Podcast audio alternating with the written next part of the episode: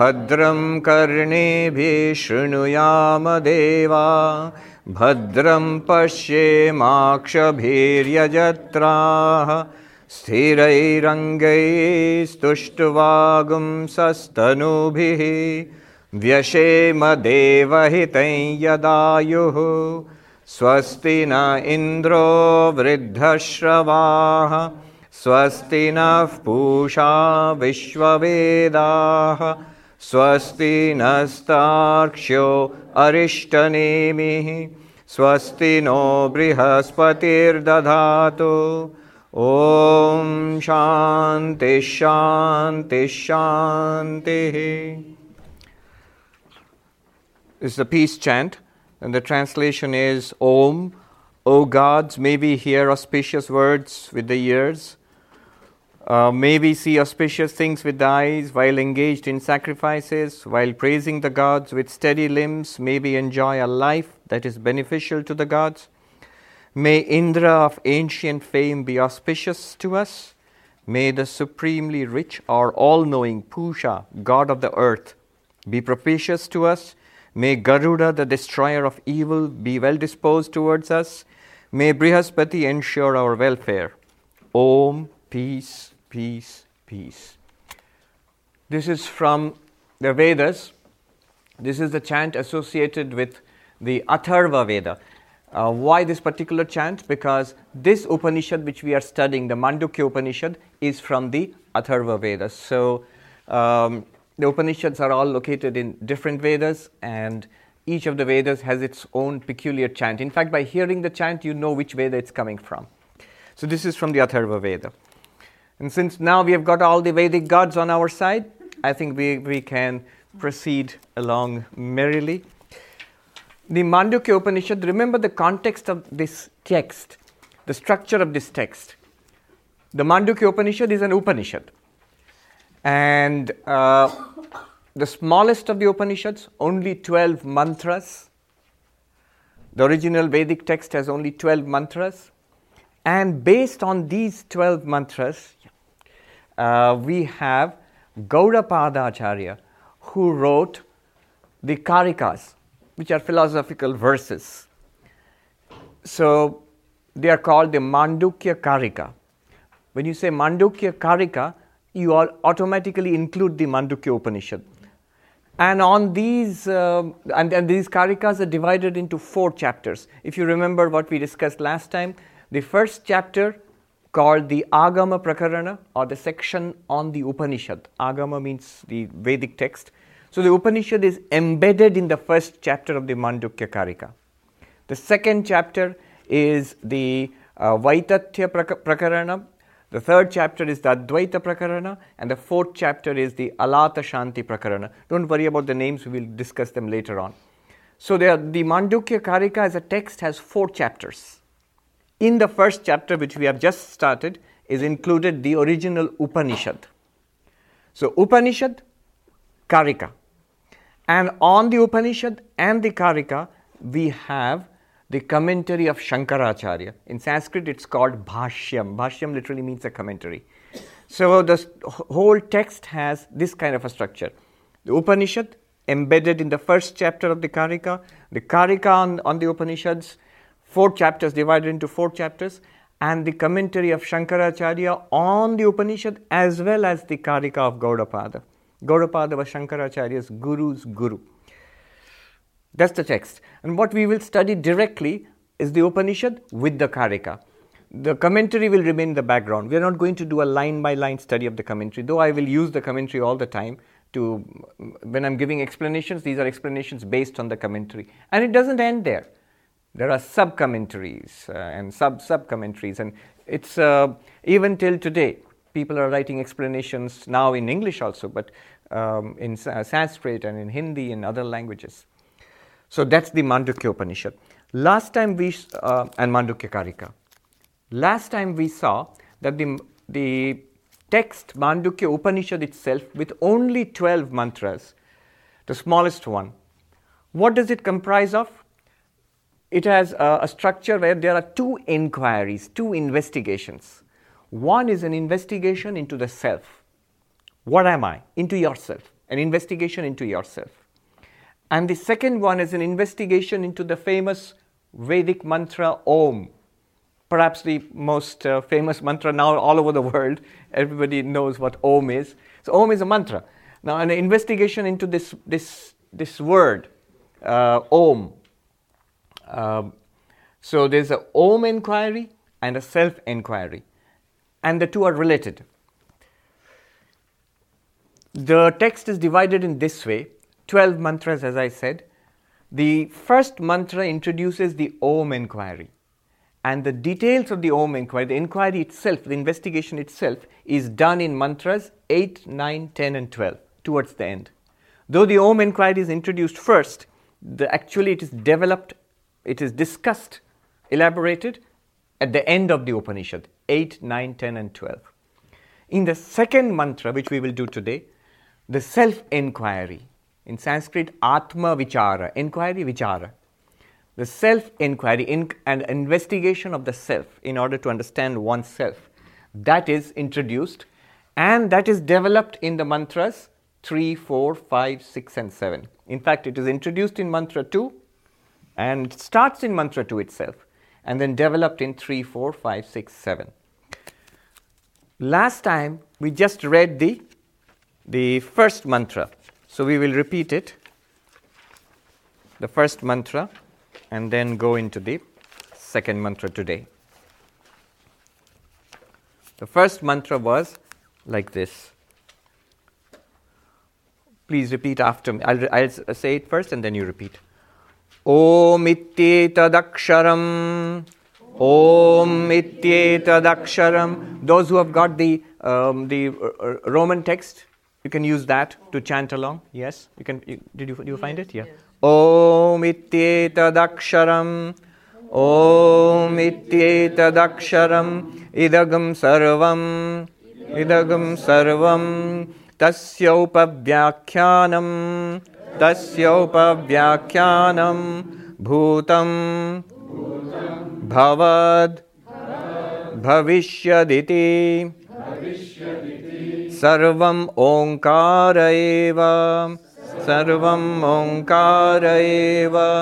यच्चान्यत् यच्चान्यत् त्रिकालातीतं त्रिकालातीतं तदप्योङ्कार एव tadaphyankareva. That's what we chanted last time. We, we studied this last time. What does it mean? As I said, it introduces the inquiry into Om. It says, Om iti etadaksharam idagam sarvam. What does it mean? Om, this syllable, is indeed all this. Om is all this. What do you mean by all this? Idagam sarvam, all this. What do you mean by all this? Bhutam bhavat bhavishyaditi the past, present, and future.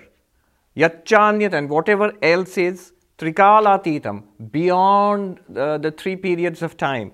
Tadapyonkara that is also Onkara. So it says Om is Om, this letter is indeed all this. When you ask, what do you mean by all this? What uh, it means that whatever is within time and whatever is beyond time. Whatever is within time and whatever, whatever transcends time. All of that is Om. This is a claim. Remember, it is not an explanation. It's just the opening statement. This is what they're going to inquire into. So the claim is somehow this, this letter or, or this mantra, Om, is everything. By everything, we mean everything within time. What do you mean within time? By within time, we mean whatever existed in the past whatever existed in the past, whatever living creatures lived in the past, whatever entities existed in the past, mm, stretching back to beginningless time, all of that, whatever exists now, right now in this universe, and indeed whatever will exist in the future.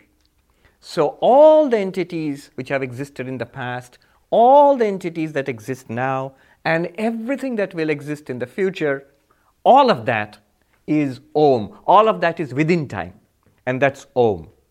Not only that, whatever is beyond time, and in Vedanta we claim the absolute is beyond time, even Maya, the power of God, that is beyond time. Whatever is beyond time, that's also Om.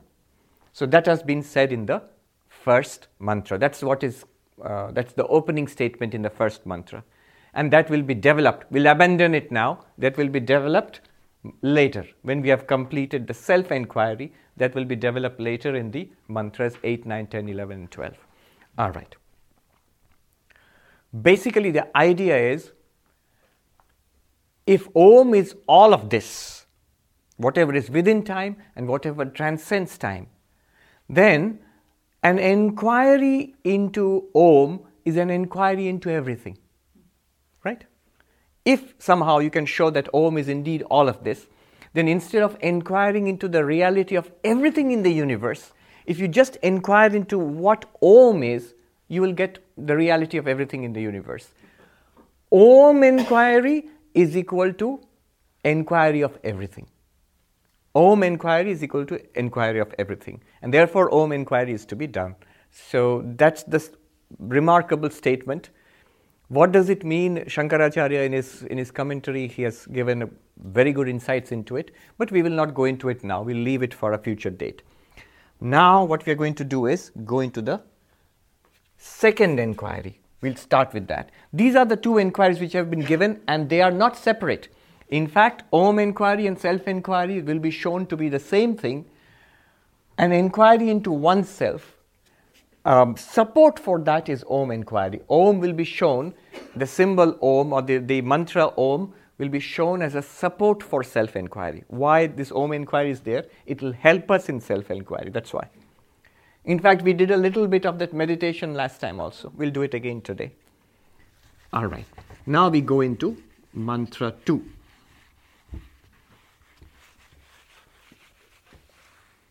And here is where it starts getting heavy. mantra 2. What does mantra 2 say? सर्वं ह्येतद् सर्वं ह्येतद् ब्रह्म ब्रह्म अयमात्मा ब्रह्म अयमात्मा ब्रह्म सोऽयमात्मा चतुष्पात् सोऽयमात्मा चतुष्पात् सर्वं हि एतद् ब्रह्म अयमात्मा ब्रह्म सोऽयमात्मा चतुष्पात् What does it mean? All this, look at the same phrase, same phrase again. Everything indeed here is Brahman. Brahman. Brahman, the word is, stands for, in, in Sanskrit, it stands for the absolute, for the ultimate reality. So, Brahman is indeed all this this very self is Brahman. Soyam Atma Brahman. This very self is Brahman. And this self has four aspects. Soyam Atma Chatushpat. So what does it what does it say? Sarvam hi etat Brahma. All this is indeed Brahman. Ayam Atma Brahma. This very self is Brahman. Soyam Atma Chatushpat. This self has four aspects. Okay.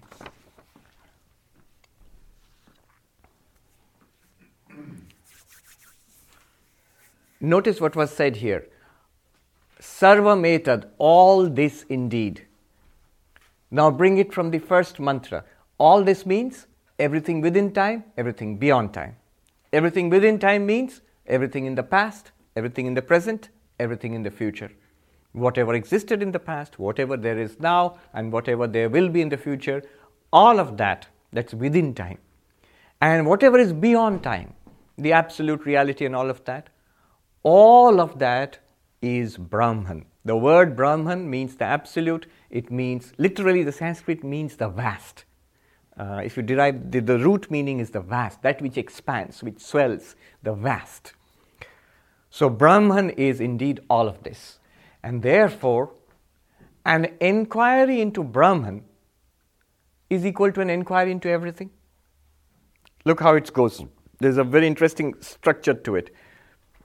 If Brahman is everything, within time and beyond time, then an inquiry into Brahman will reveal to us the reality of everything. Very good. So, the Brahma Vichara, an inquiry into Brahman. Now, what is this Brahman? What is this Brahman? It says next, Soyam Atma Brahma. This Brahman is the very self. You yourself are Brahman. What is this universe? It's Brahman. What is Brahman? It's just a word for us. What is Brahman? It's you. Soyam Atma Brahma. This very self is Brahman. You yourself, the real you, is Brahman. Now look at the investigation, now look at the structure we have. If you want to know the truth of everything, you need to know the truth of Brahman, right? Let me put it down here, it will become clear.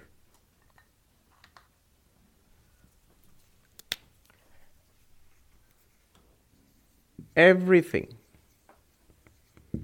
the reality of everything, this universe, everything in this universe, and whatever may be beyond the universe, beyond space, time, and causation, if there is such a thing as an absolute, as God, as Maya, whatever, all of that, they say, is equal to Brahman.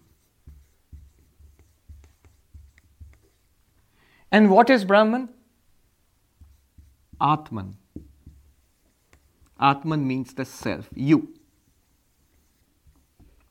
Therefore, if you want to know the reality, you want to know what this all this is in reality, then you, you can know, you can investigate into Brahman.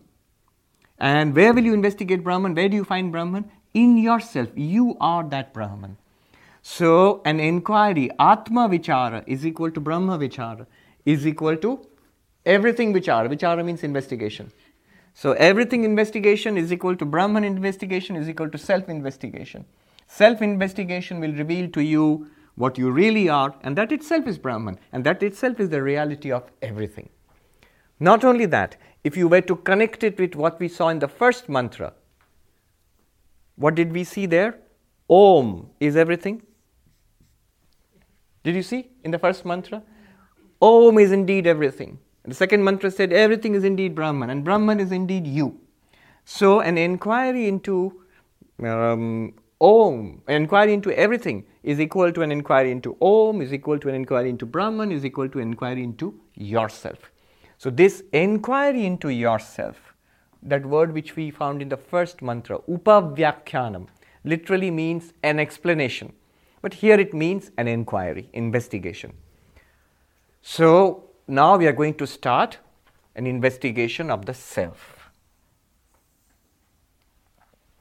Just an investi- the claim of this Upanishad is just an investigation into yourself will reveal to you the secrets of not only yourself but also the entire universe, all of reality. So that's the claim. It's a huge claim. Now, investigation into yourself. Just by the way, before we get into the investigation of the self, Today we're going to start this. Before we get into that, um, Soyam Atma Brahma, that's the text which we read just now. So, Ayam Atma Brahma. So, this is a Mahavakya.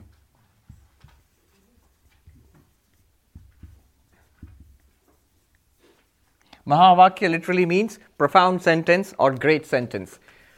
The entire teaching of Advaita Vedanta is condensed in one sentence. Can you tell me what Vedanta is all about? Advaita Vedanta. Can you tell me what it's all about? Yes, we can. In one sentence. What is that?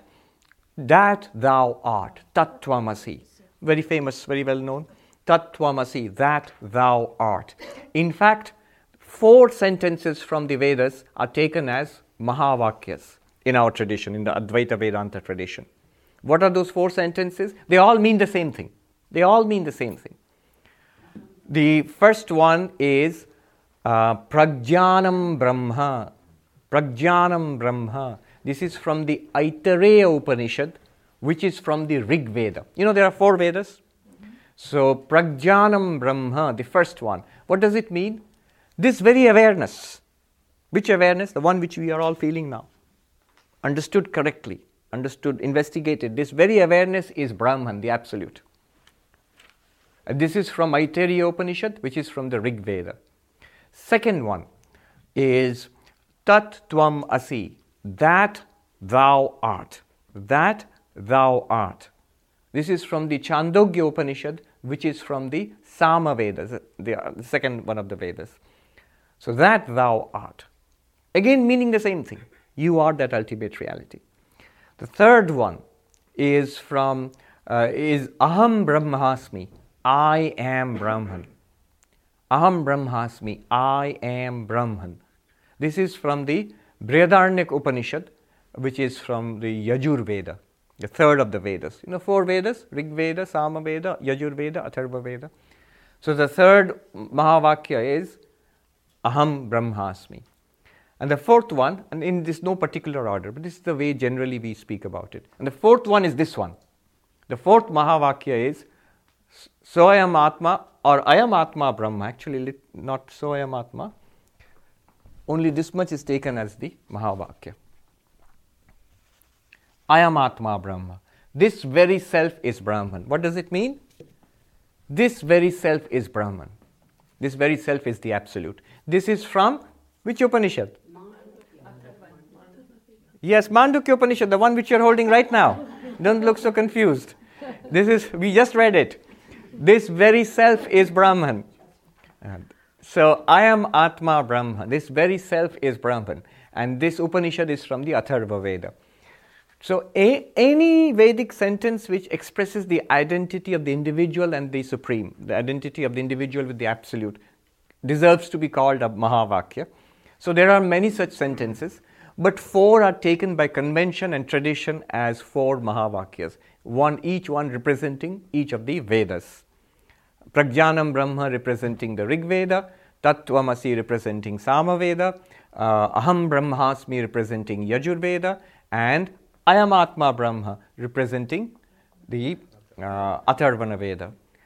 And the meaning is all the same. The first one means this very awareness is the absolute. The second one means that thou art. The third one means I am Brahman. And this one means this very self. This very self means I am means uh, looking inwards. Yes. I am Atma. I am means this way, pointing towards yourself. This very self, I am, the, the Sanskrit uh, I am means, which is constantly available as I. I, this one, which is always directly available. In fact, the word is aparoksha, which we are reading a text, aparoksha anubhuti on, the, on Fridays, directly available, always as I myself. This I myself, this, this one, this is the ultimate reality. Now, so all of these sentences mean the same thing. And they all encapsulate the entire teaching of the Vedanta. All right, now we are going to go to the next part of it.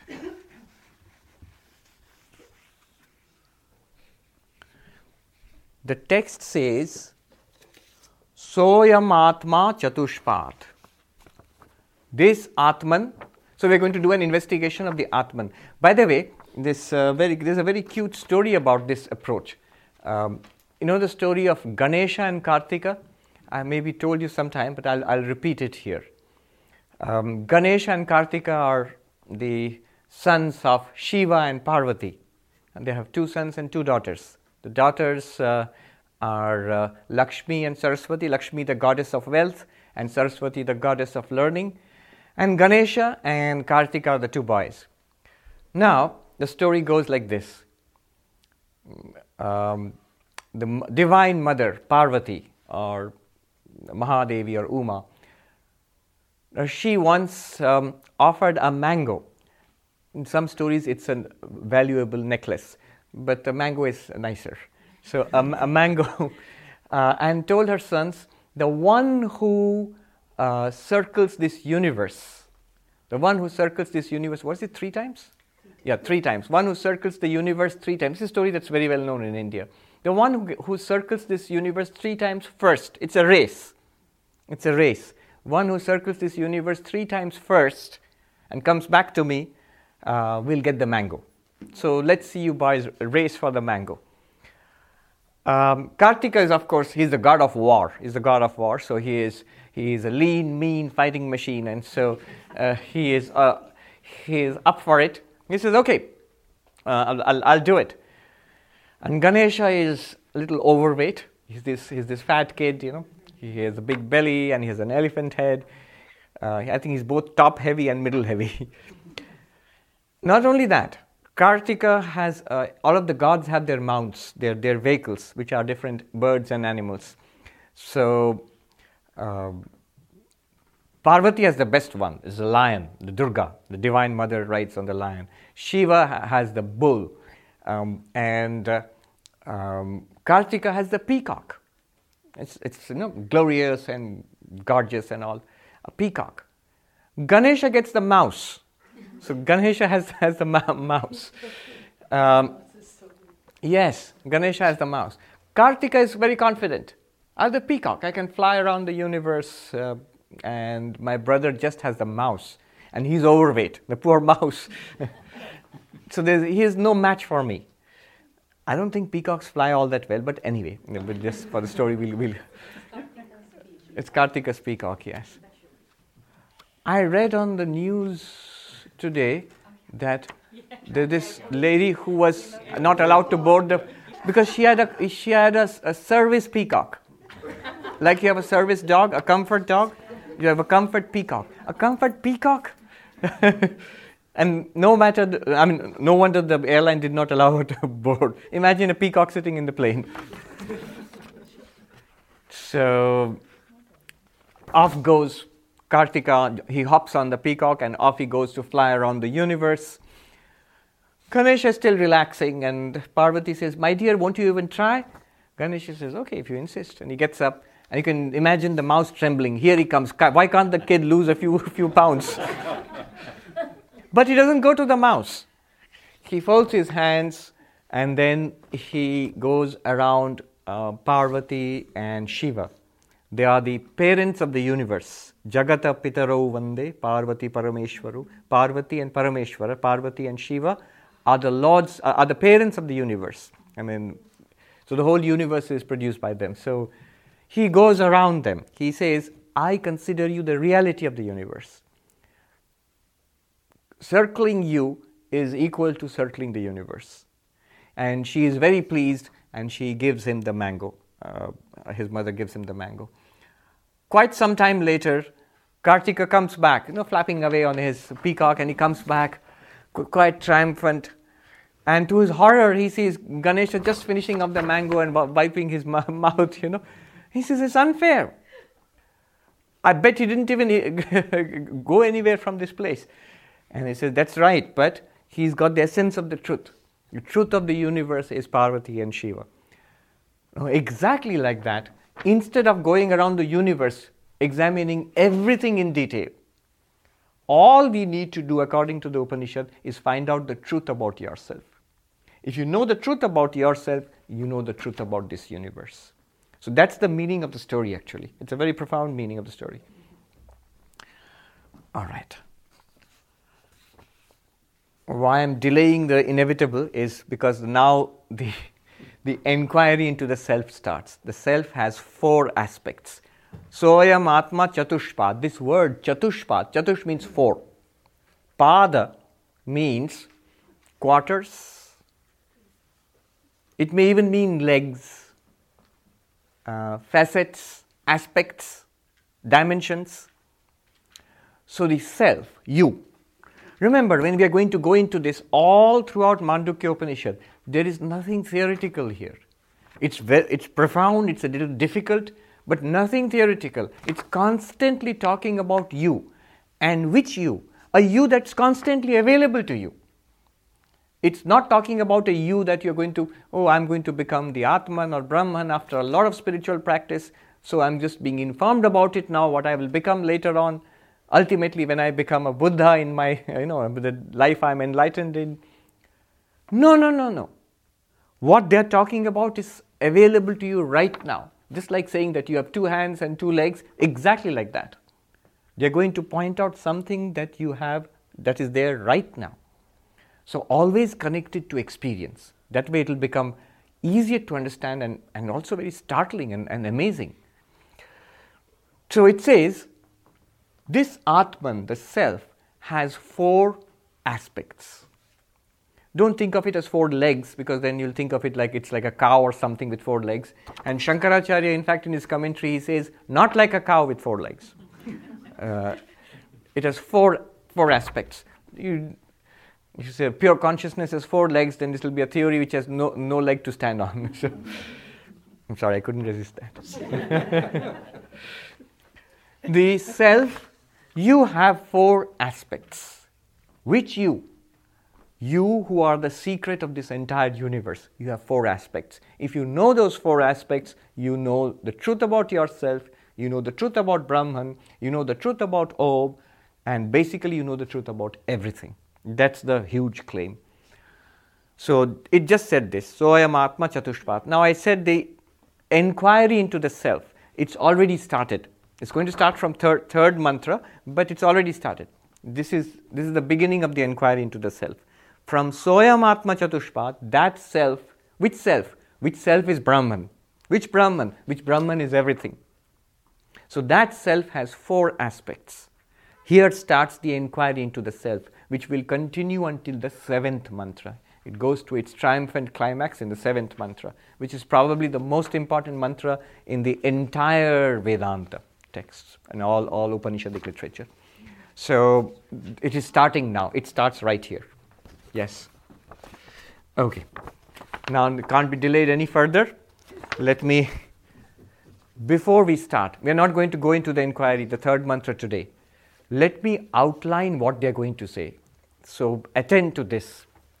I'm going to outline the entire plot here today. It's a difficult task. If you attempt it, you know how difficult it is. All right.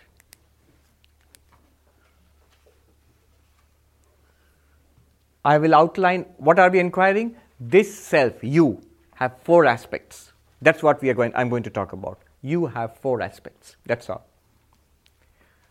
This thing I will explain in five steps. Step one. Each of the steps is very deep and a little difficult, each one. But then this is Mandukya Upanishad, the climax. So the first one is this the existence of anything depends upon its knowability. To exist, a thing must be knowable. Now you may say that no, no, that's not true. That's not the way we look, look at the world. We look at the world as it's out there and we come and know it. So this, this um, um, hall was here and then you came and you saw it. So it was here. It's not that its existence depends upon you knowing it. But here is the thing unless a thing is knowable in some way, sh- we should be able to see it or hear it or smell it or touch it or think about it or infer something about it or read about it, somehow it must come into your awareness. Otherwise, it's meaningless to talk about the existence of such a thing. Think about it. If a thing cannot be known at all, and by, by knowability, I don't, I don't mean knowability just by you or me. It should be knowable at some time in the past, in the present, or in the future. It should be knowable by somebody, somewhere, something. It may even be a mosquito knowing something. It must be able to, uh, it must be, it must reveal itself to awareness somewhere, in some way. Even if it does not, the possibility must be there that it can be known. If it is something, if you say that something exists but Nobody knows it. Nobody has ever known it, nobody knows it now, nobody will ever know it in the future. It cannot be known. Then there is no point in speaking about such a thing. Are you with me? Yes. Even something like, say, Harry Potter. I know you exist because I see you. And I know Harry Potter exists in a fictional world of uh, Harry Potter because I have read about it. So it has a kind of fictional existence. But some XYZ which Nobody knows. I cannot tell you anything about it. Nobody has ever seen it. Nobody knows about it. Nobody can know about it. But I still assert that such a thing exists. It's a meaningless statement. Then you can assert anything exists. So, if it is not knowable, then it is um, to talk about an existence of such a thing is meaningless and purposeless. So, what we are we're coming to is the first thing that I want to say is in step one that um, existence depends on knowability. To be in any sense meaningful, existence of any entity depends on knowability. You might question this. You might say, look, I understand existence and knowability are intertwined um, because without that we cannot speak uh, purposefully or meaningfully about anything. But still, why would you say existence depends on knowability? You might say that a thing exists and it should also be knowable for us, for it to be meaningful in any way to us. But you know, if two things go together all the time, if two things go together all the time in every case, then they must be related in some way. If existence always goes with knowability, then existence and knowability are not two different things. There must be some relationship between them. See, the cap of the pen and the pen are two different things because I can show you the cap separately and the pen separately.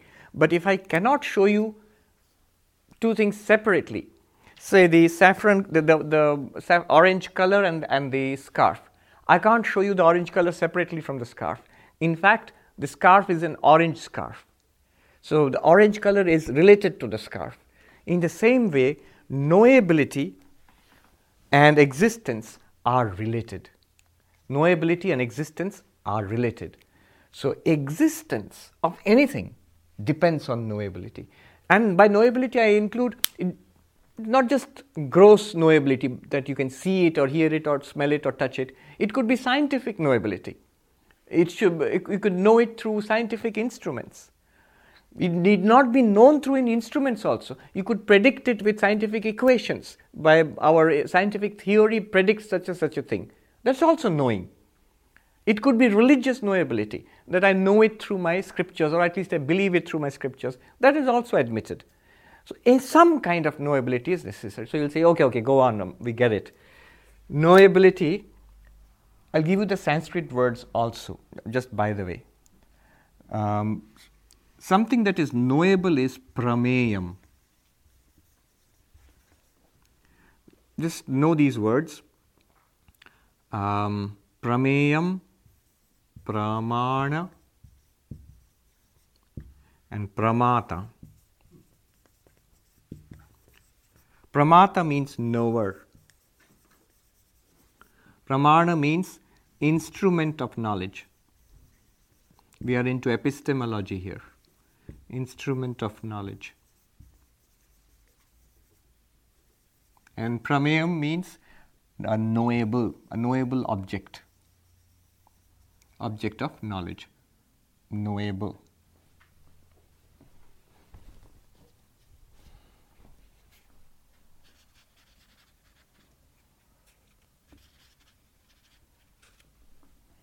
Knowable. Pramata pramana, prameyam. Let me repeat that. The Sanskrit word pramata means knower. So I am a pramata. I am a knower. And prameyam means knowable. So this pen, for example, is a knowable. And pramana means instrument of knowledge. So my eyes are the instrument of knowledge. With my eyes or with my skin, I can touch it. Or with my ears, I can hear it. Yes. So eyes are the instrument of knowledge, direct perception. I can see it directly. So, eyes are the instrument of knowledge. This is a knowable, and I, Sarvapriyananda, am the knower. I use my eyes to see this. And the knowledge that I gain of this, the knowledge that I gain of the pen, I can see a pen, this knowledge. The Sanskrit word for that is prama. Knowledge itself is mean, the Sanskrit word is prama. You can see it, all of them come from the same root. Pramata, the one who has knowledge, knower. That's you or me. Pramana, the source of knowledge. It could be direct perception. Direct perception means seeing, hearing, smelling, touching, tasting. It could be inference. It could be inference. You get some data, and from that, you know something. A scientific inference, for example. You have observable data, and from that, you have a hypothesis or something. So, it could be inference. It could be scriptural knowledge. It could be something, eh, some source of knowledge. We, I will not go into it. Vedanta has a full, very complex epistemology, six sources of knowledge, pramanams. I will not go into that. Prameyam, what are the things that we know by our, our so instruments of knowledge? So, this universe, we know all of this with our instruments of knowledge. And the knowledge that we get, get itself is called prama. So, remember these terms pramata, pramana, prameyam, and prama.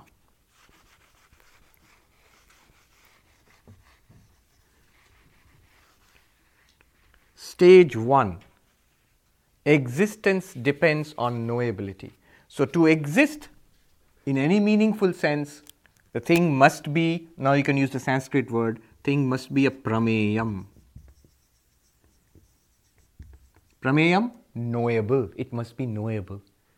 Right? To exist, a thing must be knowable. All existent things must be, in some sense, knowable. All right. Step one. Now let's go into step two.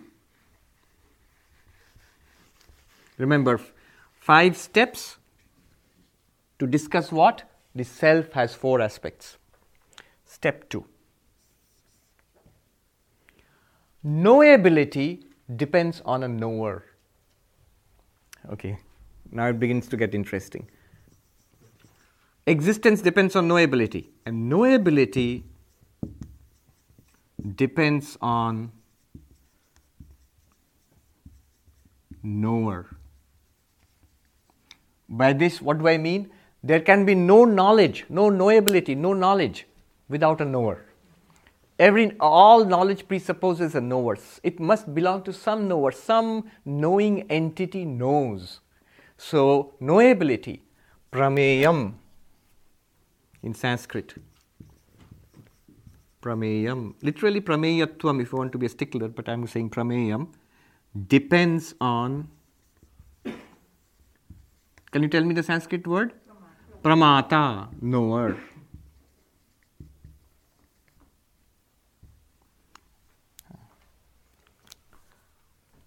That I have, I come to come to you. I have a knowledge of this thing. It depends on me, the knower. Unless I am there, there's no question of knowing this thing. This is a knowable, no doubt. But this is not a knowable unless I am, I am there as a knower. So its status as a know, know, knowable depends on me, the knower. Exist, its existence as a knowable no, depends on me, the knower. Now, very interesting then. To exist, a thing must be knowable.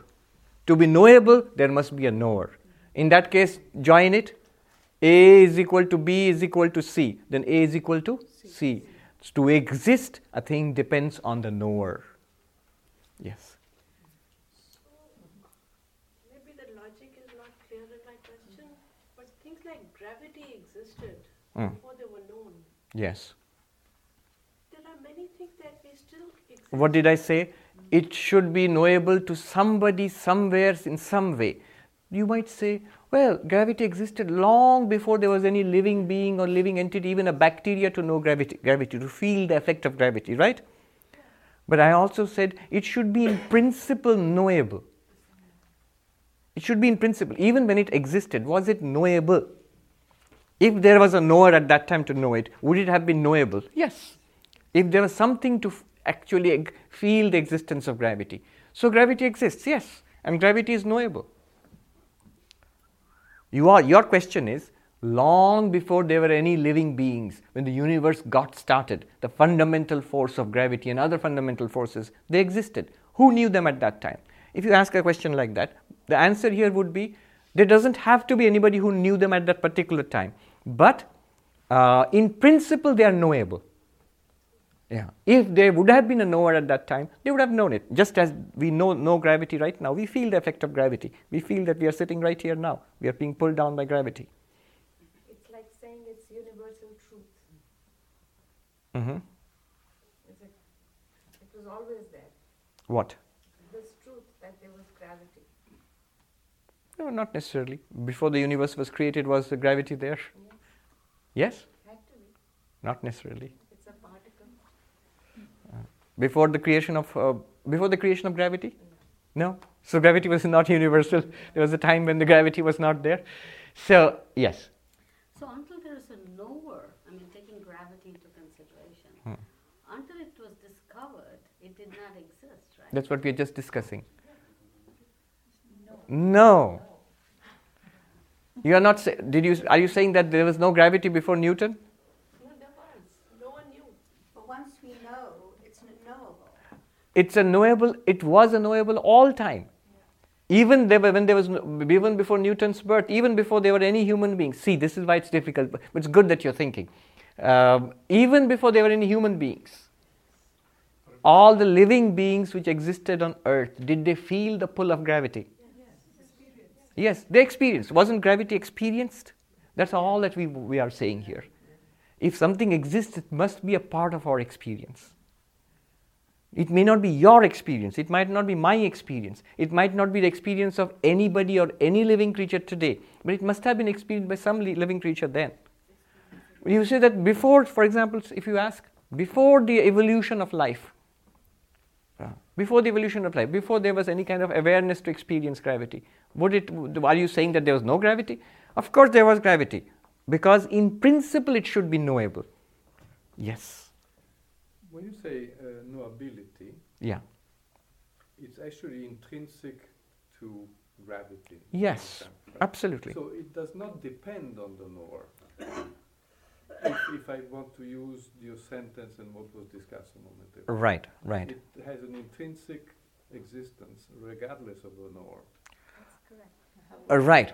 Now, but at that, see, when you say knowability, it means experienceability. It must be uh, revealed to experience, right? Now, revealed to experience means there must be an experiencer. Now, what you are saying is a, is a particular case at that time, if there was no experiencer, can we project the existence of gravity? Yes, we can. You will say, then how can you? Because there was no knower. And gravity itself has a knowability. But then it all depends on today that there are knowers and we can speak about it. Suppose there were no knowers ever, then would it make sense to say gravity had knowability? No, it wouldn't. Suppose all throughout the uh, history of, suppose there's a universe, and all throughout the history of the universe, there never were any knowers.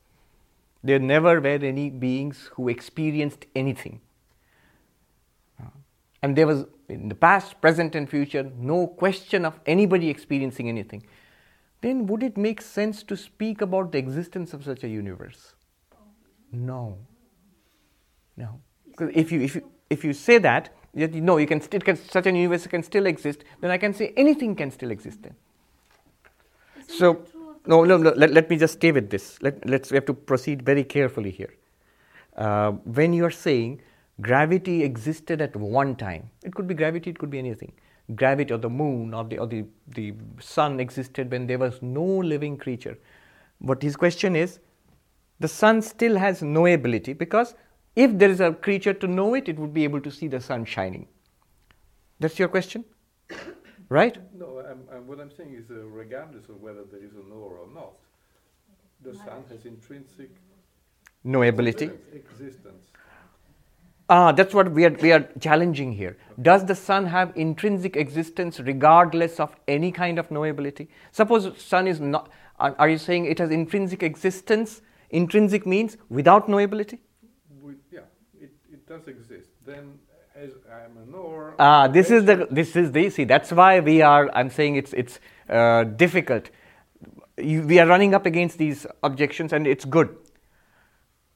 What I first said, when I first said all of this, in fact, the first point itself, does this room exist before you know it? Yes. Some say yes, some say no. Yes. Certainly.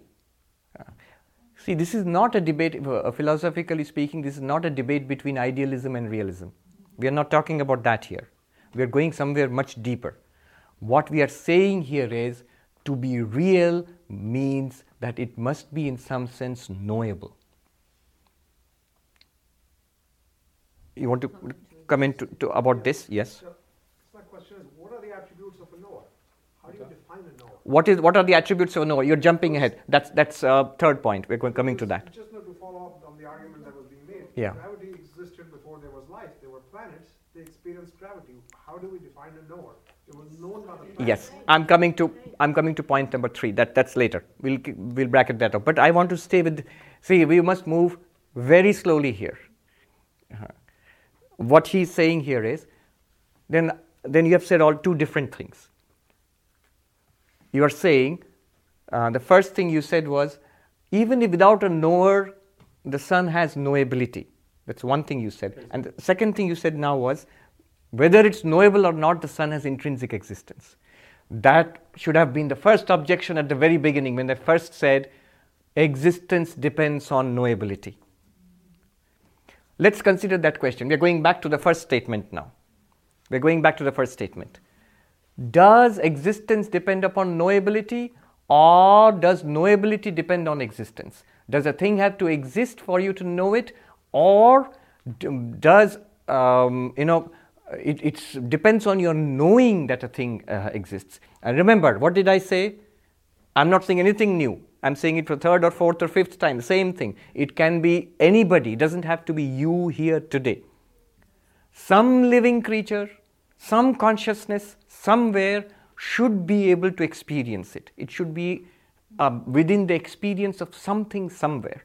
Even if not something somewhere, it should at least be a possibility. Somebody should be able to experience it. Otherwise, this, um, to answer your question directly, the question of intrinsic existence. The sun has intrinsic existence. How do you know? Look at the question I'm asking. How do you know? Well, I don't need to know if it has intrinsic existence. But how do you claim that? And It's a, it's a philosophical statement. How- yeah, but it's philosophical, but, but it has to, be, has to be justified. Any statement has to be grounded. What is your justification for making a statement? So, for example, you used the word sun. yes. It is a meaningful word.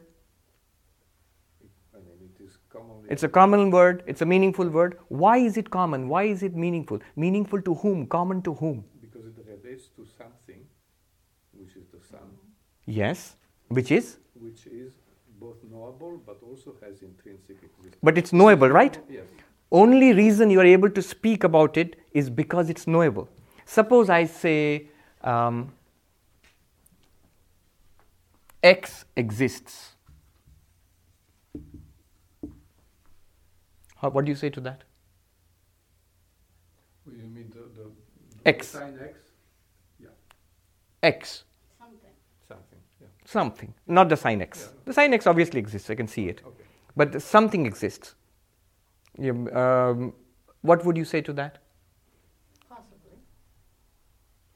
Define it. You said define it. I say no, it can't be defined because I don't know it.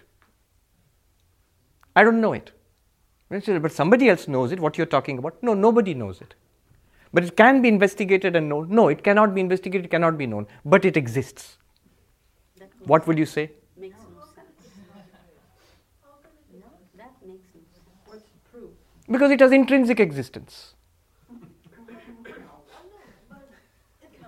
That is exactly the argument this gentleman is making. You see, what you are forgetting is the sun is a matter of experience for us. It's a matter of experience for the tiniest life forms in the, in the, uh, in, uh, on the planet. It's a matter of experience. It is predicted by science. It is revealed by our sense organs. It's revealed by scientific instruments. Mhm. Hence, we speak of the sun. When you say it has intrinsic ex- uh, exis- existence, you are making uh, um, argument from a realistic point of view that existence precedes knowledge of that. A thing must exist, and then you have knowledge of that. That's that's realism. But we are not talking about that here also. What we are talking about is a much, much more fundamental principle. To speak of the existence of anything meaningfully, it must be in some sense available for experience. Do you agree with this? Yes. Maybe not my experience. Maybe the experience of some other living creature. Maybe the experience of a scientist. M- experience means maybe just a prediction in a scientific, uh, um, uh, um, scientific uh, theory. Some, strings, superstrings exist. Superstrings exist, if I say superstrings exist. You will say, How do you know? I say, Because there are these scientific theories and equations which predict the existence of a superstring. So you say, Okay, possibly. If that theory is correct, then it does exist. But if I say X exists, about which I cannot say anything, except that it has intrinsic existence, it's a meaningless statement. So it must be available to for experience, for knowability in some way. You, uh, some of the other questions, but I'll come to you. Okay, yeah. So um, just to make sure I understand, if there was a Big Bang, universe came into existence. Yeah. By for whatever reason, there was absolutely no life on any planets, including Earth, hmm. and big crunch happens, and that's it. There's yeah. no more uh, recycle. Yeah. In that that particular hypothetical universe, did sun exist? Not, not to say, did, did such a universe exist? No. How do you know such a universe existed? Even today, you can even speak about such things because you are a knower and you have experience of many things, and therefore you can design such a hypothetical case. But imagine if the universe were the only universe which you're speaking about. Nothing, no knower ever existed. Then who will speak of what? Yeah. There is some a deep connection between knowability and existence. This is why Mandukya is a little difficult. It makes a, it's a, makes, a, makes a very simple statement, but it's something a little disturbing for us. Okay, let me give you a little different example, which will. Um, uh, I'll come to your question. Hold, hold on to your question. Don't forget. Things that we see in a dream things that you see in a dream, all the people and the things that you see in a dream, would you agree they all depend upon your knowing the dream, that you dreaming the dream? And they exist only in your dream, in your experience. Dream is an experience, right? Dream depends entirely on the dreamer. It has no, ind- it has no intrinsic existence apart from the dreamer. That's a good example. But it's an example, it doesn't prove anything. So, this is what they're driving towards in, in, in this that it's only in experience that you can talk about anything in, in some kind of experience. It could be theoretical, it could be sensory, it could be scientific. All right. Yes, what's your question? Um, what triggered for me was what if the sun just has awareness of itself without, I guess, like a knower? Ultimately, we, we will uh, talk about such things, but yes. But right now, we can't speak about it because we don't know. It's, it's a hypothetical case. Yes. Yeah, I don't know how to frame this question, but uh, let's talk about God and consciousness then, mm. right? I mean, does God exist only when, like, we experience Him, or? You can you just answer it from this what we just read. We just studied this. So the only reason we can talk about God is because we read about God, some mystic somewhere experienced God, right? Ramakrishna saw God, Moses had an experience of God, so different uh, mystics at different times in the uh, in our history have experienced God, and there are books which talk about God, and therefore today you're raising the question. so that means it's it's part of our our common knowledge, right? But we also hear that God is beyond existence, right? God is beyond existence. If it is beyond existence, it's non-existent. Whoever said such a thing? Beyond the duality of existence, non-existence. That's an entirely different statement. Their uh, duality of existence, non existence means manifest and unmanifest.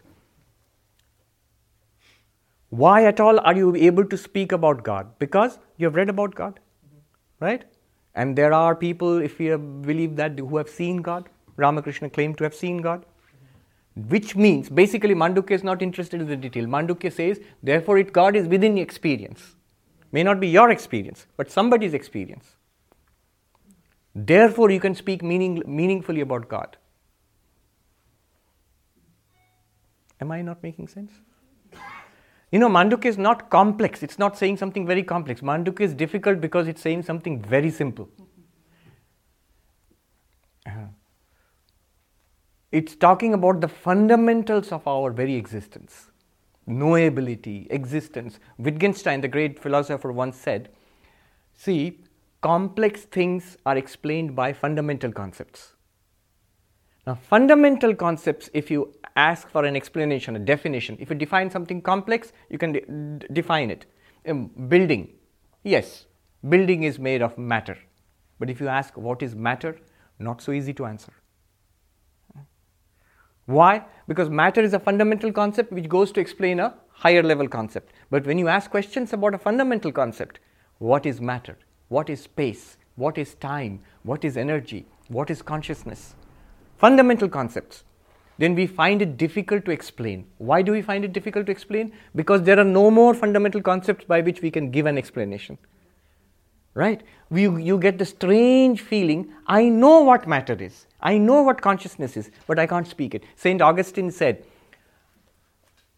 If you do not ask me about time, if you do not ask me what it is, I know. If you ask me, I know not. Somebody else? Yeah, I, I, yeah, I'll come to you. Yeah, yeah I'll come. Okay. Uh, what if, if Brahman is knowable, what is the instrument by which it is knowable? Wait. They have all the time in the world. Yes.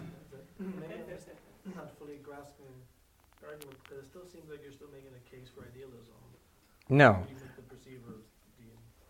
If it's uh, the perceiver is one particular mind, yeah, it's it's like a case for idealism. But you'll just wait for the next step and the step beyond that where it goes. If idealism is wild, this goes beyond wild. You'll see, you'll see very soon. It's a good case for idealism, though. It's a good case for idealism, a kind of uh, Berkeleyan idealism. Yes. All right, the last one before I go ahead. I just wonder how do you treat error if you include uh, things which are knowable by theories, like let's say the superstrings. Yeah. And uh, now uh, this theory doesn't quite hold water 10 years down the line. Yeah. Uh, what happens to the superstrings? Do they exist? Do they exist in a in a new light? you know, it- Right. Uh, you know that's that's easily solved. It's like you're asking a question like, what's the what about the existence of Harry Potter? What about the existence of an of the number one or the number pi? In what sense do they exist?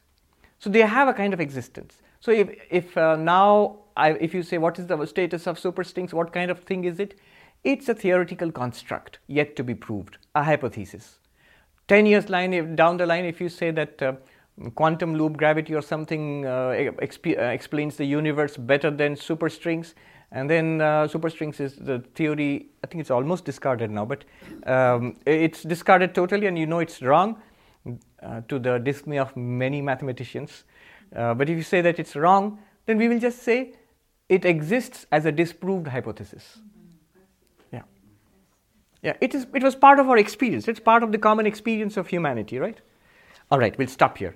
Let me finish the five steps. Yeah, this is the second one only, and we are already em- embroiled in this. Third one is even worse or better, depending on your point of view. Fourth one goes beyond this, and the fifth one is simply terrifying. the second one is so existence depends on knowability. Number one. Number two, knowability depends on a knower. You can't have knowledge without a knower. Okay. In Sanskrit, prameyam depends on pramata. Prameyam depends on pramata. Third one.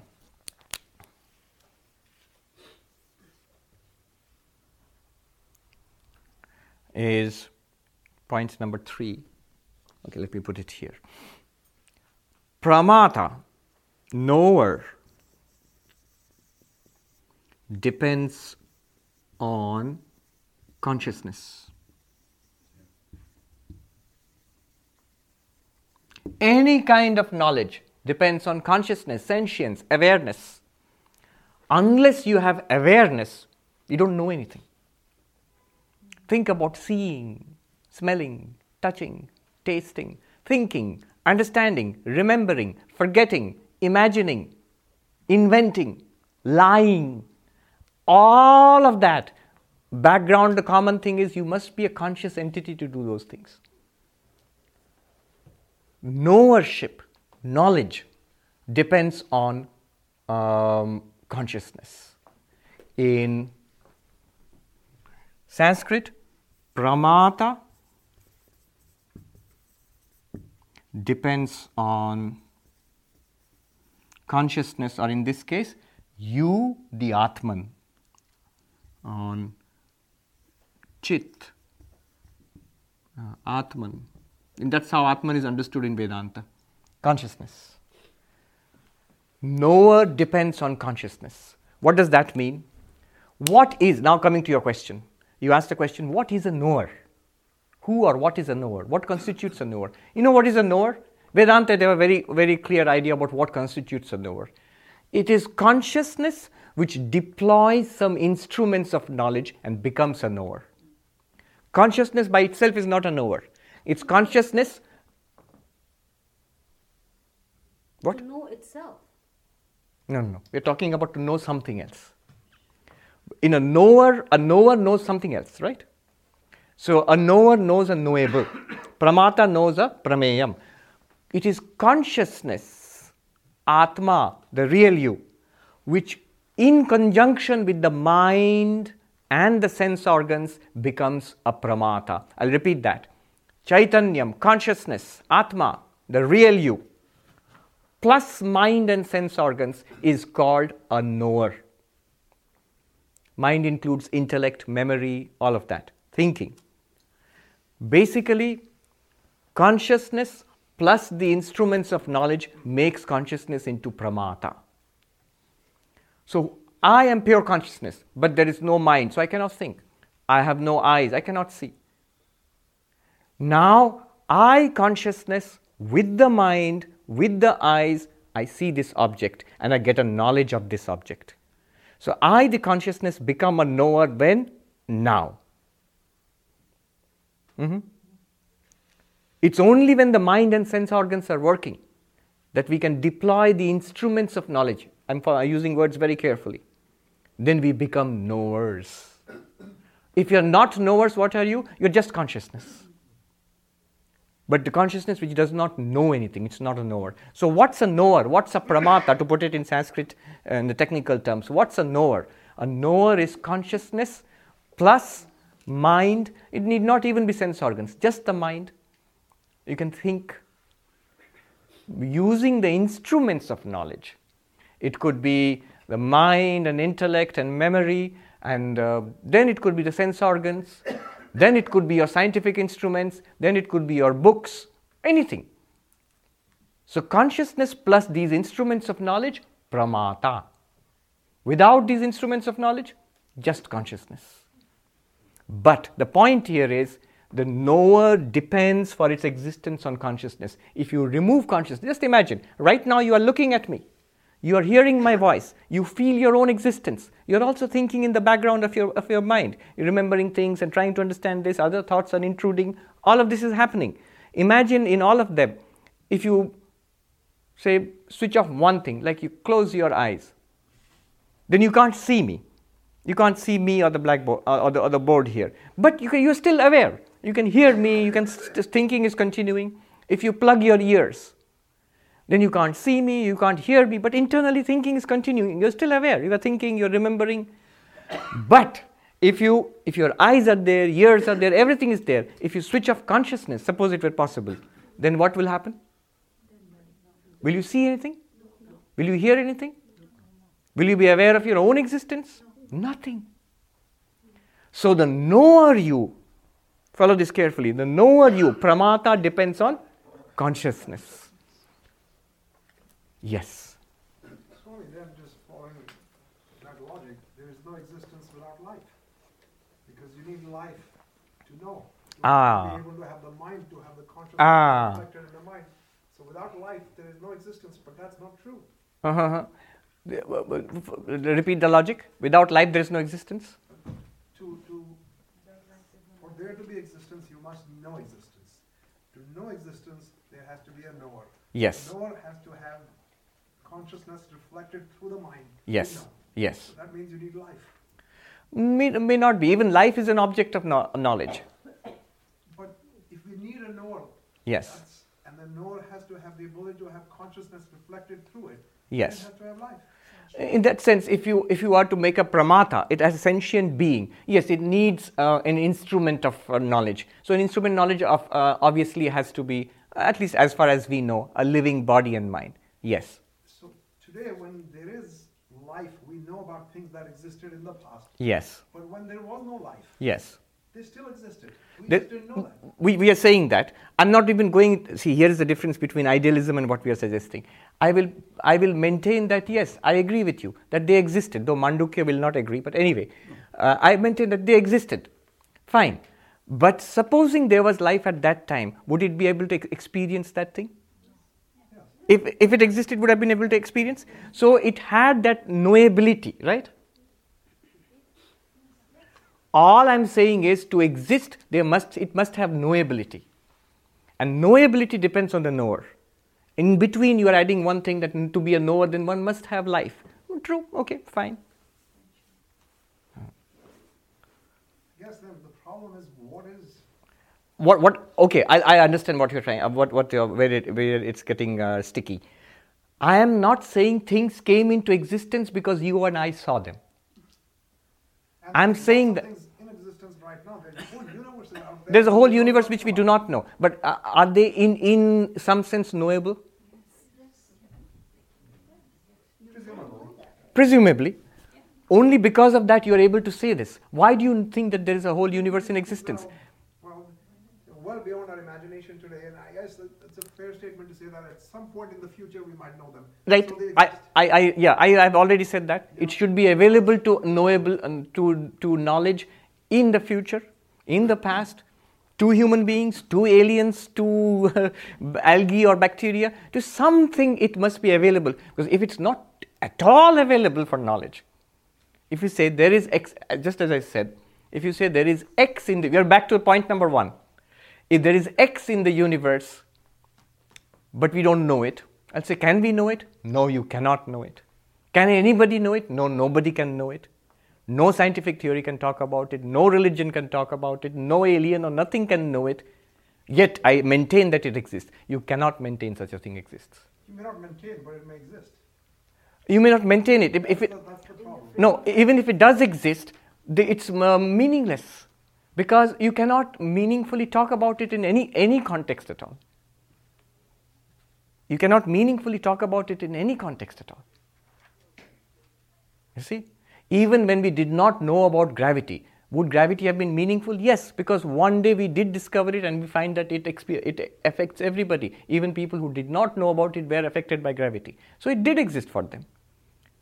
But if you say it, it cannot be known by anybody, nobody can feel its existence, it has no impact on anything, then in, in that case you cannot say it exists. Okay, let me just go ahead and let me finish this. Otherwise, yeah.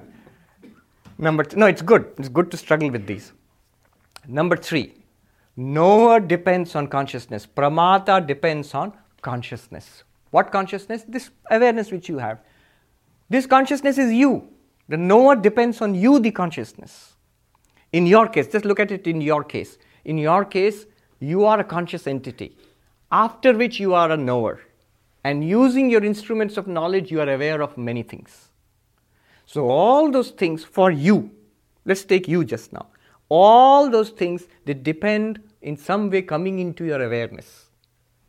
They depend, their existence for you depends on their coming into your awareness in some way. You read about it, you feel it, you know it somehow.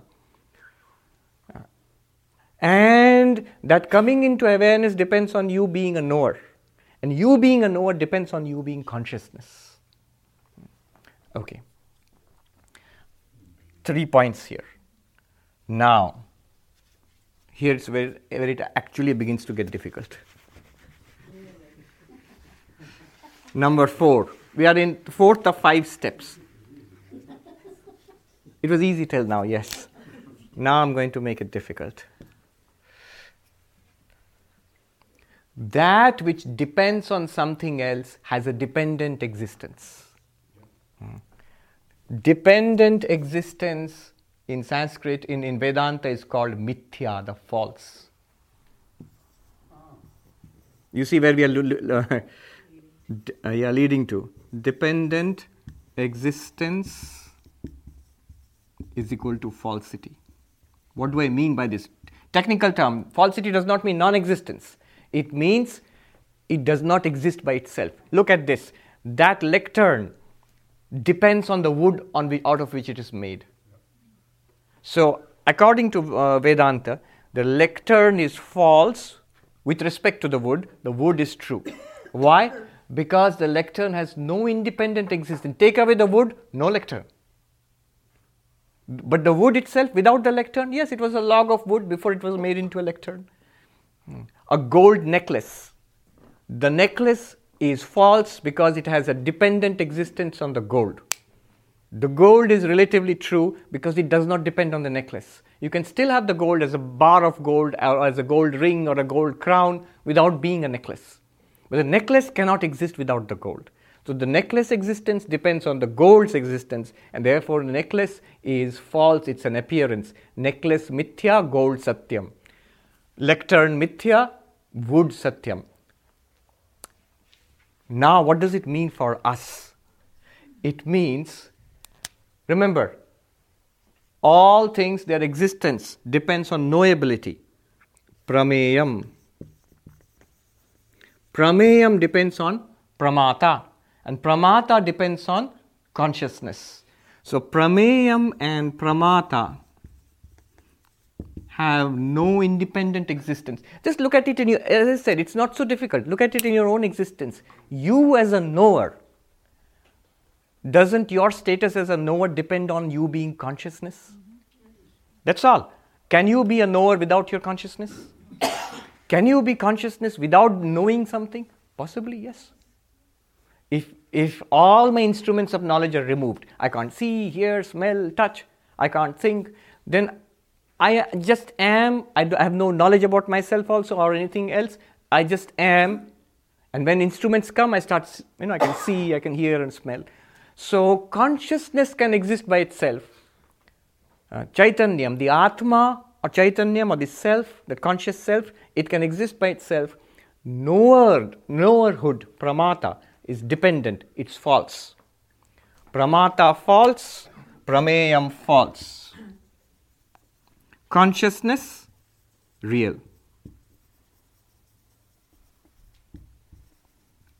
I'll repeat this number four. It's a big, st- big step forward. According to Vedanta, wood satyam, wood is true, lectern is, an, is false. Wood is the reality of which lectern is an appearance. What is this false lectern then? It's a name, lectern. It's a form. Look at this, it's a form. And it's a use. Nama Rupa Vyavahara. It's a name and a form and a use. Its name is lectern, its form is like this, and it has a particular use. But existence, when it comes to existence, its entire existence belongs to the wood. So the lectern in itself is a name and a form and a use. I don't deny that it has a name lectern. I don't deny that it has a form. I don't deny it has a particular use but I deny it has any reality. Show me the thing called a lectern. Show me the thing called lectern. Come here and touch it. What will you touch? Wood. Don't you say touch wood? You will come and touch wood. You cannot touch the lectern. I know it's mind boggling when you say such things. They seem to be the same. They seem to be the same, but they, yet they are not the same. Why? Because at one time there was no lectern, it was a log of wood. At one time, when it is broken, they, it won't be a lectern, it will be firewood or something like that. The wood exists without the lectern. Yes. part of this is semantics. It's a wooden lectern. It's a wooden lectern. lectern. And no wood being involved.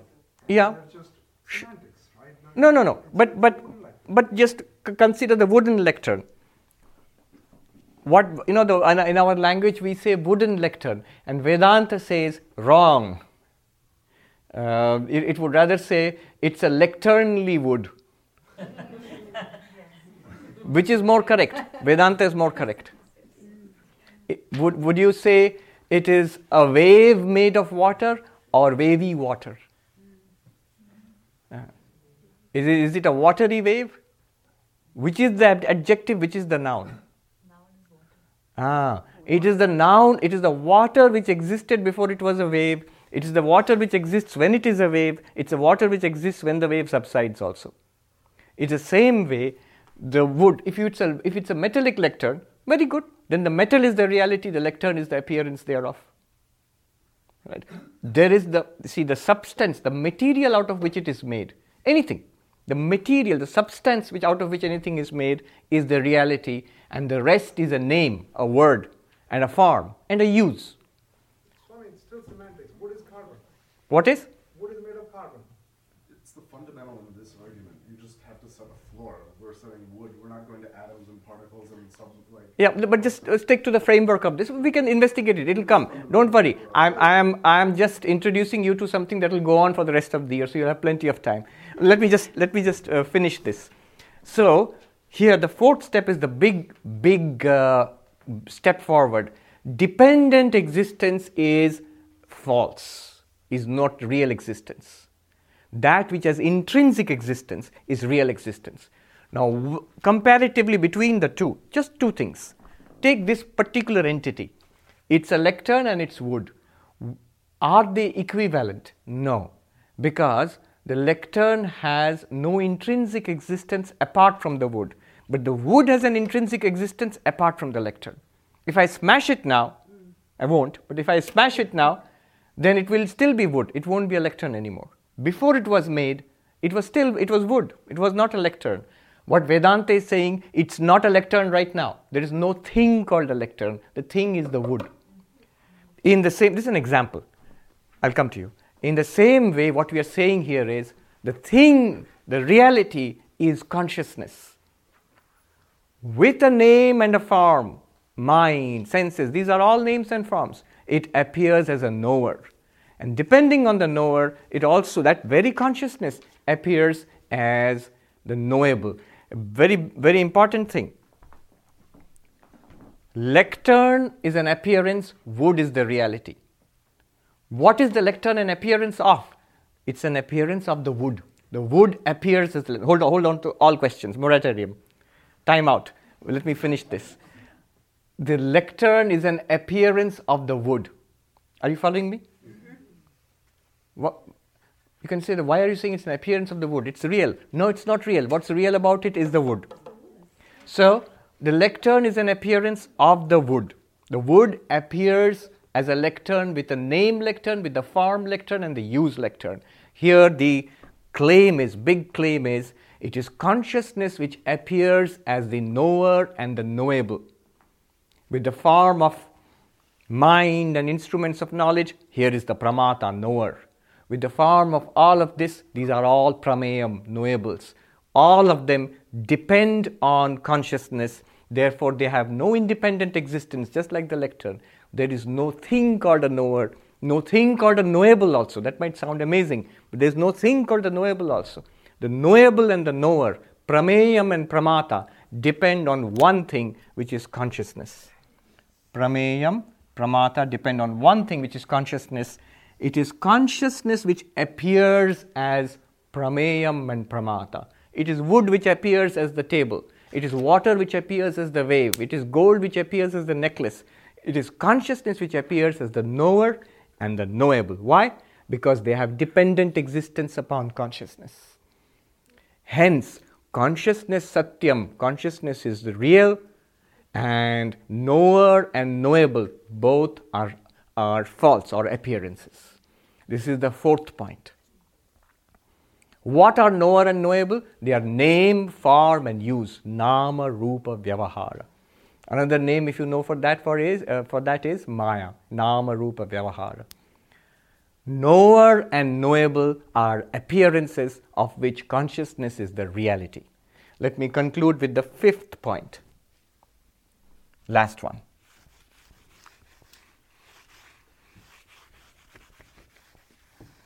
We've gone way beyond time. All right. Last point. By now, you might have forgotten what are we discussing? Four aspects of the self, Atma. Four aspects. We still haven't come to that. Four aspects of the self. We'll come to that in the fifth point. Now we are ready to understand what is meant by four aspects of the self. So, knower and knowable, pramata prameyam, they are nothing other than name and form and use. Nama Rupa Vyavahara. And this pair, pramata prameyam, knower and knowable, what are they actually? Consciousness. knower and knowable. It comes in three grades or three flavors. Knowers and knowables come in three flavors or three varieties. What are they? First, the waker and the waking world. Two, the dreamer and the dream world. Number three, deep sleeper. And instead of saying sleep world, I'm just saying the sleep. I can say sleep world, but basically, deep sleep world means darkness, nothingness, the blankness. Deep sleep world, within brackets, blankness.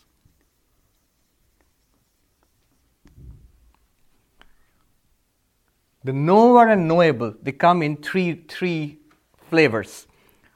So these are three stages or states Jagrat, Swapna, Sushupti. Jagrat means waking, Swapna means dreaming, Sushupti means deep sleep.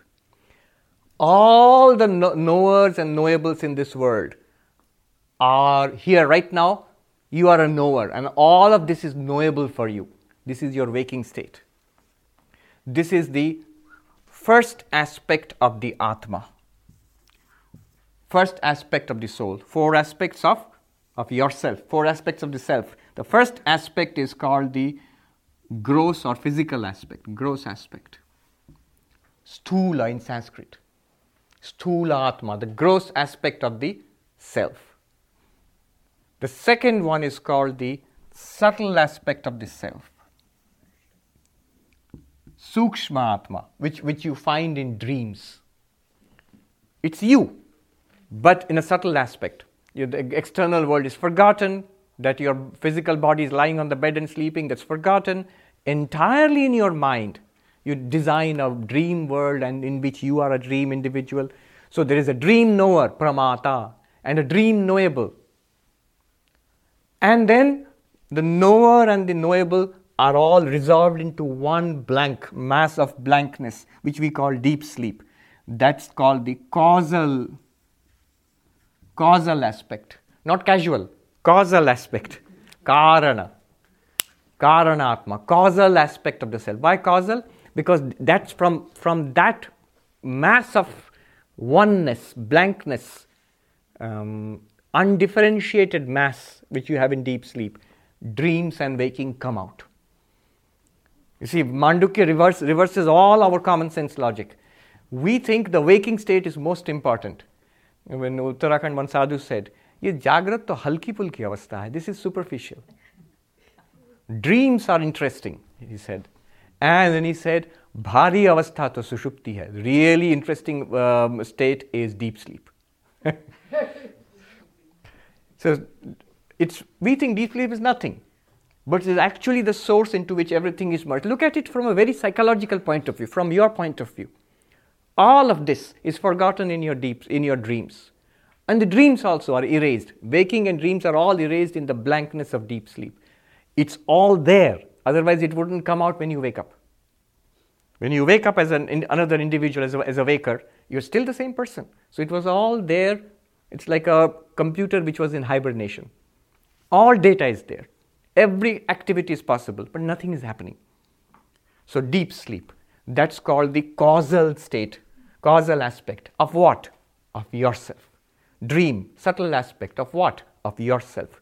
Waking, gross aspect of what? Of yourself. These are the three aspects of the self. Again, Mandukya makes the bold claim that none of this is unknown to you. It's what you experience every day. I will now tell you something, the only one and only thing which Mandukya wants to tell us, which is unknown to you right now. That's what Mandukya wants to communicate to us. There is a fourth aspect, which is not a state. It's not a waking state, it's not the dream state, it's not the deep sleep state. The fourth aspect is Turiya. It's called Turiya. Literally, it means the fourth. Turiya means four. Fourth aspect. What is that? It's consciousness itself. Remember, waker and waking world are pramata prameya. What are they? Name and form. False. Appearances of what? One consciousness. Dreamer and dream world. Remember, they are knower and knowable. They are false. What's real? Consciousness. Deep sleep and deep sleep blankness. Deep sleeper and deep sleep blankness. False. What's the reality? Consciousness. It is in consciousness, consciousness itself, just like the example I'll give and stop here. It is just like gold. You can coin it, you can, you can fashion it into a necklace, you can melt it and make it into a ring, you can melt it and make it into a bracelet. But whether it is a necklace, whether it is a necklace or a ring or a bracelet, in all, in and through all of that, what continues? Gold. Necklace, ring, bracelet are names, they are forms, they are usages, but the reality, you, at any time you touch it, you're touching the same gold. In the gold alone is, is projected, appears a necklace, a ring, and a bracelet, but all throughout it's gold only. Gold is the fourth, and yet gold is the only one. The first three aspects, one, two, three, are false. The fourth aspect alone is real. Consciousness is real, in which appear the pairs of knower and knowable, knower and knowable. And the knower and knowable merge together here in deep sleep. So the three states are false. Uh, the knowers in the three states are false. The knowables in the three states are false. All of it is one consciousness which you are, one unchangeable consciousness, which projects itself in a waker and waking world, projects itself in a dreamer and dream world, and retreats into itself as a blankness of deep sleep, all throughout one unchangeable consciousness. That is called Turiya. Mm. Wait. So I've finished. Now let me quickly summarize what we saw in the five stages, five steps. Let me quickly summarize. Don't worry, you'll get a lot of time. We have got, as long as you keep coming, you will get, you will get time to ask these questions. Think about it. Hmm. And it takes a lot of thinking. It's, it's um, not our common sense way of seeing the world. If you ask what's there, it's lectern. Who will say it's wood? It's lectern. But yeah, it's lectern appearing as, uh, uh, as a wood appearing as a lectern with the name and form and use of a lectern. All right. So five, five steps to explain what? Four aspects of self. What did we read? Soyam Atma Chatushpat. The self has four aspects. Uh, what are the four aspects? Uh, we will see in five steps. First step existence depends on knowability. To meaningfully talk about the existence of something, it must be knowable in some way. Prameyam. Number one. Number two, knowability depends on a knower. No knowability without a knower. So prameyam depends on pramata. Number three, to be a pramata, pramata depends on consciousness or the self, the real self. So pramata depends on chaitanyam, chit, atma, consciousness. Number four, what depends on something else is not real in itself. So Pramata and Prameya, knower and known, they are not real in themselves apart from consciousness. Because know, knowables depend on knower and knower depends on consciousness. So knowable depends on consciousness. A is equal to B is equal to C. So A is equal to C. Uh, know- knowability depends on knower. And knower depends on consciousness. So knowability also depends, uh, depends on consciousness. The knowables also depend on consciousness. What depends on something else is not real.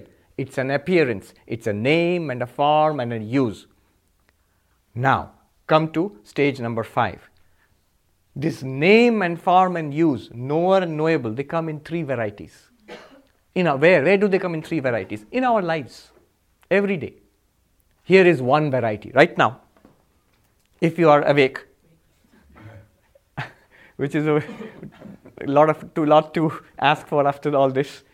Uh, if you're still awake, then you are in this first variety, where you are a waker and you have a waking world to know. You are the knower, and this is your knowable. What's your knowable? All of this. Everything is your knowable. I'm not saying you know it now, but you can know it. So all this is knowable. But and then you go to sleep, dreamer and dream world, knower and knowable. Pramata prameya. Deep sleep, deep sleeper and deep sleep blankness. You cannot distinguish knower and knowable there. They are merged into one blankness. All these three, they depend on consciousness. Because we said these are not real in themselves, they depend on consciousness. They depend on consciousness, which is the fourth aspect of the Atma. We said Atma has four aspects aspect 1, aspect 2, aspect 3. Mandukya says we all know it, every day we experience it, we just labeled it, it was just pointed out here. Why was it pointed out?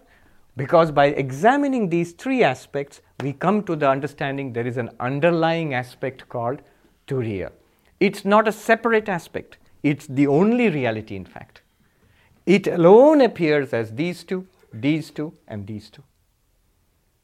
This Turiya is the, is the reality about yourself. This completes the Atma Vichara, self inquiry.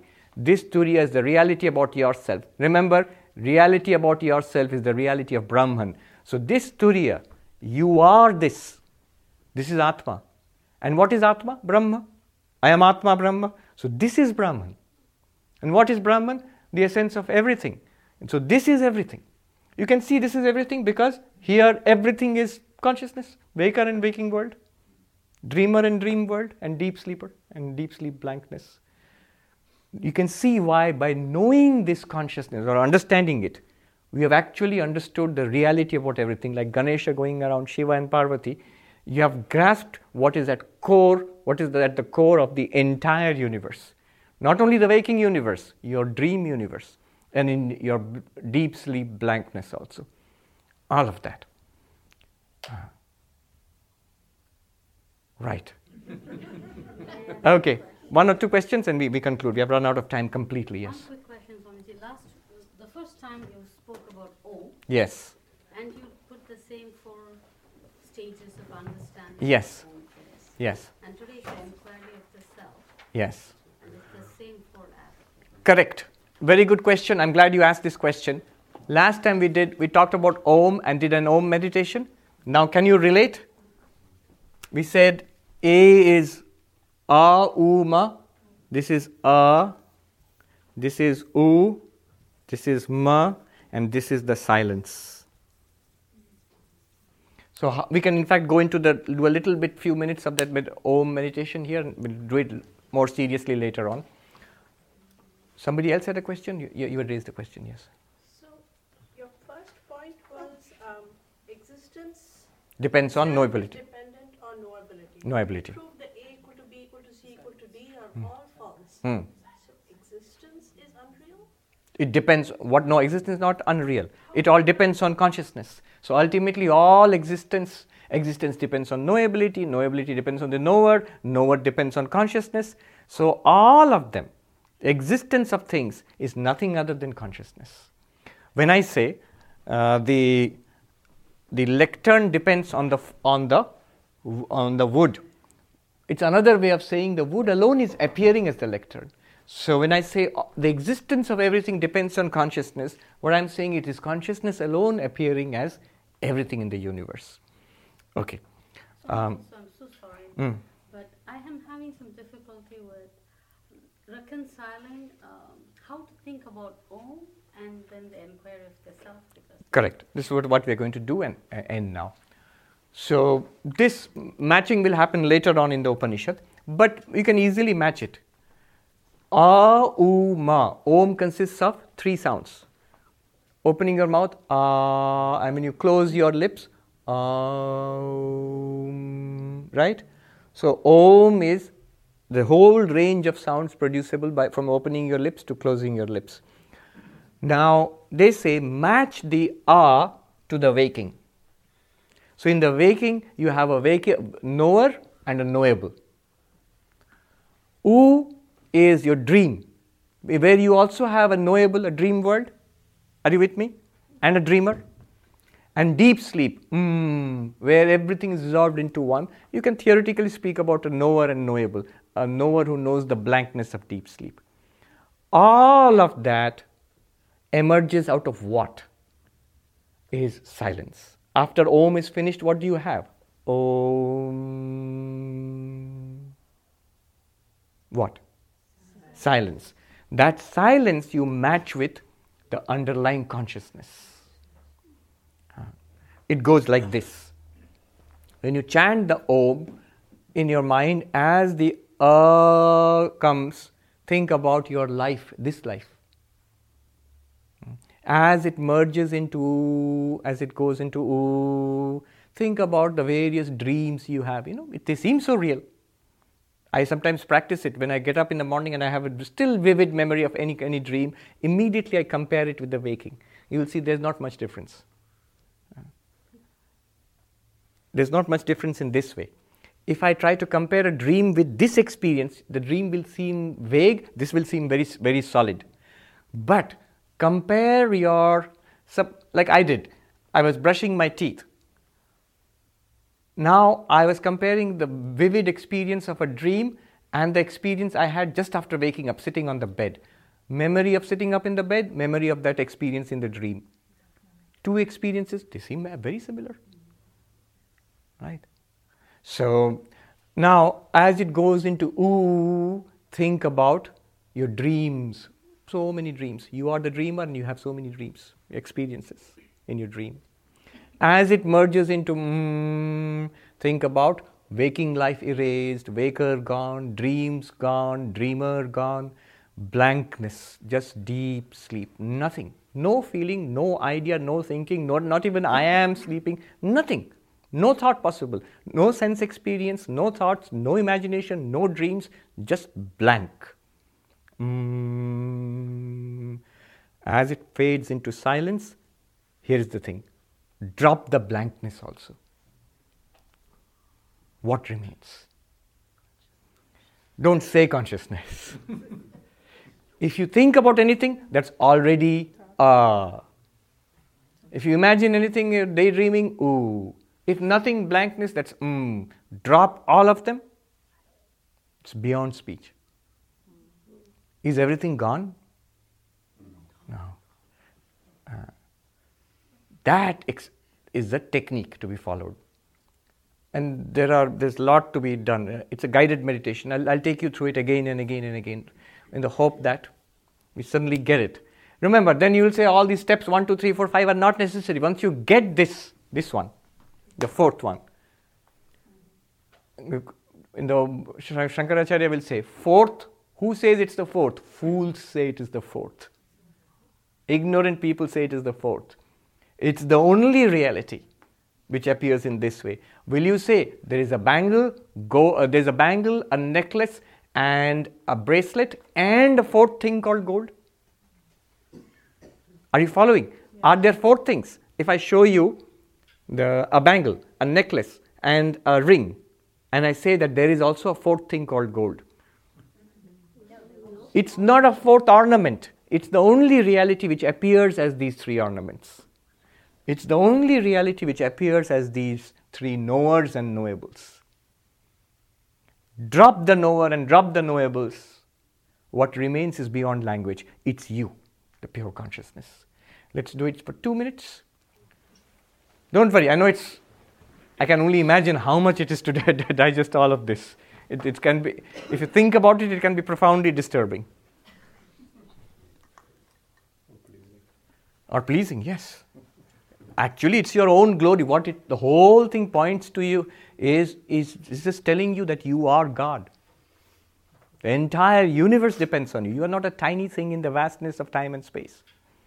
The vastness of time and space is nothing compared to you. All right. Remember, uh, is waking, dreaming. Just imagine it within yourself. Deep sleep, nothing, blank, blank, silence. Beyond that, drop all three. I'll chant. Three times you chant with me. Oh.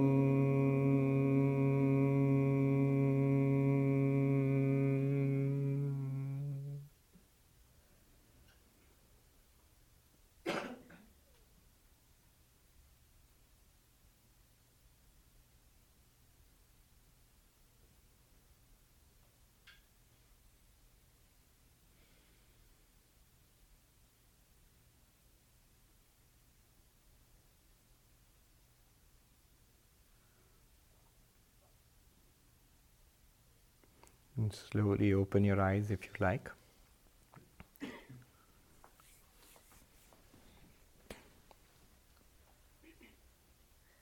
ॐ शान्ति शान्ति शान्तिः हरिः ॐ तत्सत् श्रीरामकृष्णार्पणमस्तु